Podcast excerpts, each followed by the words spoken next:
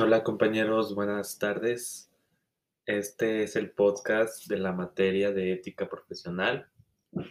Y pues bueno, para esta actividad voy a hablar un poquito de la vocación, de la ética profesional y del secreto de confidencialidad.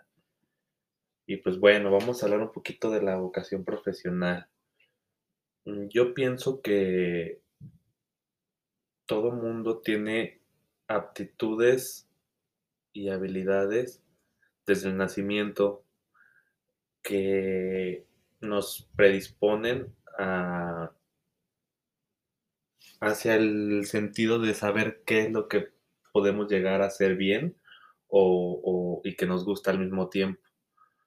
Por ejemplo, yo, eh, bueno, yéndonos a un ámbito no profesional, por ejemplo, a mí me gustaba mucho desde chiquito eh, dibujar y yo creo que, pues, no sé, recuerdo mucho cuando estaba en un, en un salón de clases nos, empeza- nos dijeron que hiciéramos un dibujo de un burro y recuerdo que me salió muy padre y todos los del salón me decían, házmelo a mí también y hice como 20 20 burritos de dibujo.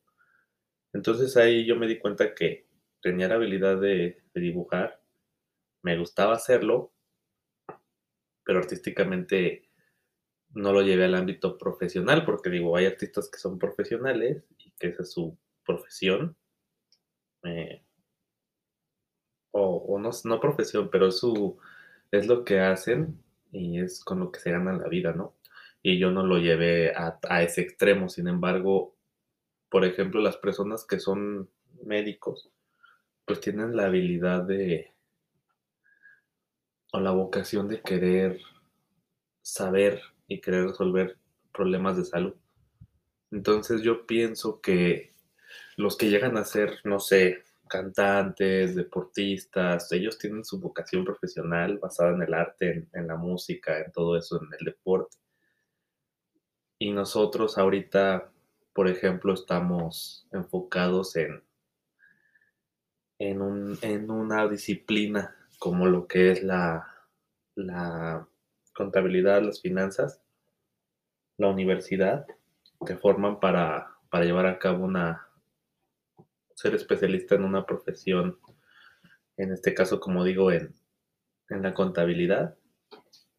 Y pues bueno, no necesariamente tienes que tener habilidad. Digo, yo, por ejemplo, eh, tengo habilidad para las matemáticas, pero no me gustan. No me gustan tanto, ¿sabes? O sea, no soy, no soy fanático. Y sin embargo, me gustaría mucho yo poder cantar, pero canto malísimo. Y me gustaría tener esa habilidad. Entonces, aquí se tienen que juntar ambas cosas. O sea, tienes que tener este cierto gusto y disciplina para poder formarte en el ámbito, porque no vas a poder dominar todo lo que quieres siempre. Eso es muy importante. Entonces, pues, eh, por eso es bien importante desde jóvenes saber o tener bien claro qué es lo que vas a querer de ti o de tu vida. Lo digo como, como un consejo para también personas que no saben qué quieren de su vida. Y pues bueno, eso es como la parte que yo quería hablar de la vocación profesional. Yo creo que como todos hay que hacerlo con responsabilidad, con conciencia, eh, y estoy de acuerdo que tienes que hacer lo que te guste siempre, pero también tienes que hacer lo que mejor, o sea, tomar tus decisiones con la cabeza bien fría y, y bien pensado.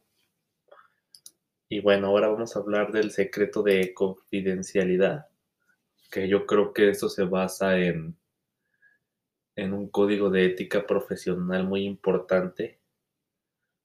Digo, mm, por ejemplo, un, psicólogo, un psiquiatra, pues no puede andar por el mundo contándole a todo el mundo lo que su paciente le contó, ¿verdad? Porque es el paciente lo está contando para resolver sus conflictos, sus problemas, no para que se ventile a todo el mundo. Entonces yo creo que ese es una, un ejemplo de la ética profesional. Otro ejemplo es, por ejemplo, los contadores, pues las, cuando llevan las finanzas de, algún, de alguna empresa, pues no tienen que andar contando los números que se mueven y todo eso porque, pues una, este, se pondrían, puede ser peligroso y otra, pues, puede ser causa de, molestia y despido, ¿no? De parte del, del patrón. Son, son datos muy importantes y yo creo que uno como profesionista, una cosa es lo que eres como persona y otra cosa es como profesionista. Yo creo que como persona tienes que tener también ciertos rasgos de, de, la, de la ética profesionista o profesional y, y viceversa, ¿no? Entonces yo creo que tienes que llegar, todo esto se basa en un equilibrio totalmente. Em, yo he visto, sí, lo, bueno, lo digo en el caso personal, una vez me tocó un psicólogo que eh, tenía varios pacientes que eran, eran conocidos, eran amigos, y me tocó saber que el psicólogo le contó a otro, a uno de sus, de sus pacientes, algo de algo que le contó el otro paciente y después se dieron cuenta que el psicólogo estaba filtrando información que no debía y pues ahí el que queda mal es el, el psicólogo, ¿no? Entonces yo siento que eh, la ética profesional es un código que, el secreto de confidencialidad, perdón, es un código que, que es totalmente, pues, por sentido común, pero tienes que desarrollarlo porque tienes que tener, tienes que ser muy, muy ecuánime en lo que vas a,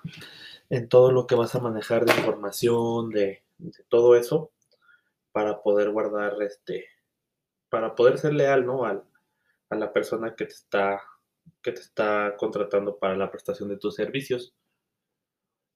Y pues básicamente eh, es lo que, es lo que vimos en esta, en esta sesión. Em, digo, creo que es algo que por default debemos de desarrollar, pero no siempre, no siempre es así. O sea, hay personas que,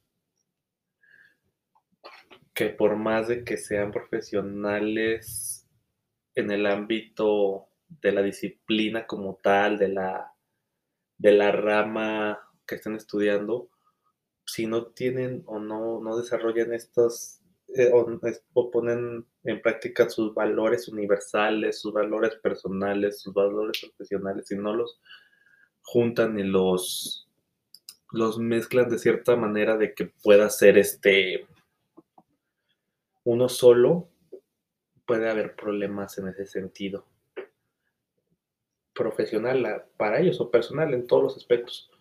Entonces, pues muchas gracias por haber escuchado este episodio. Ya tenía tiempo que no hacía una actividad de este, de este tipo. Me gusta mucho este tipo de materias.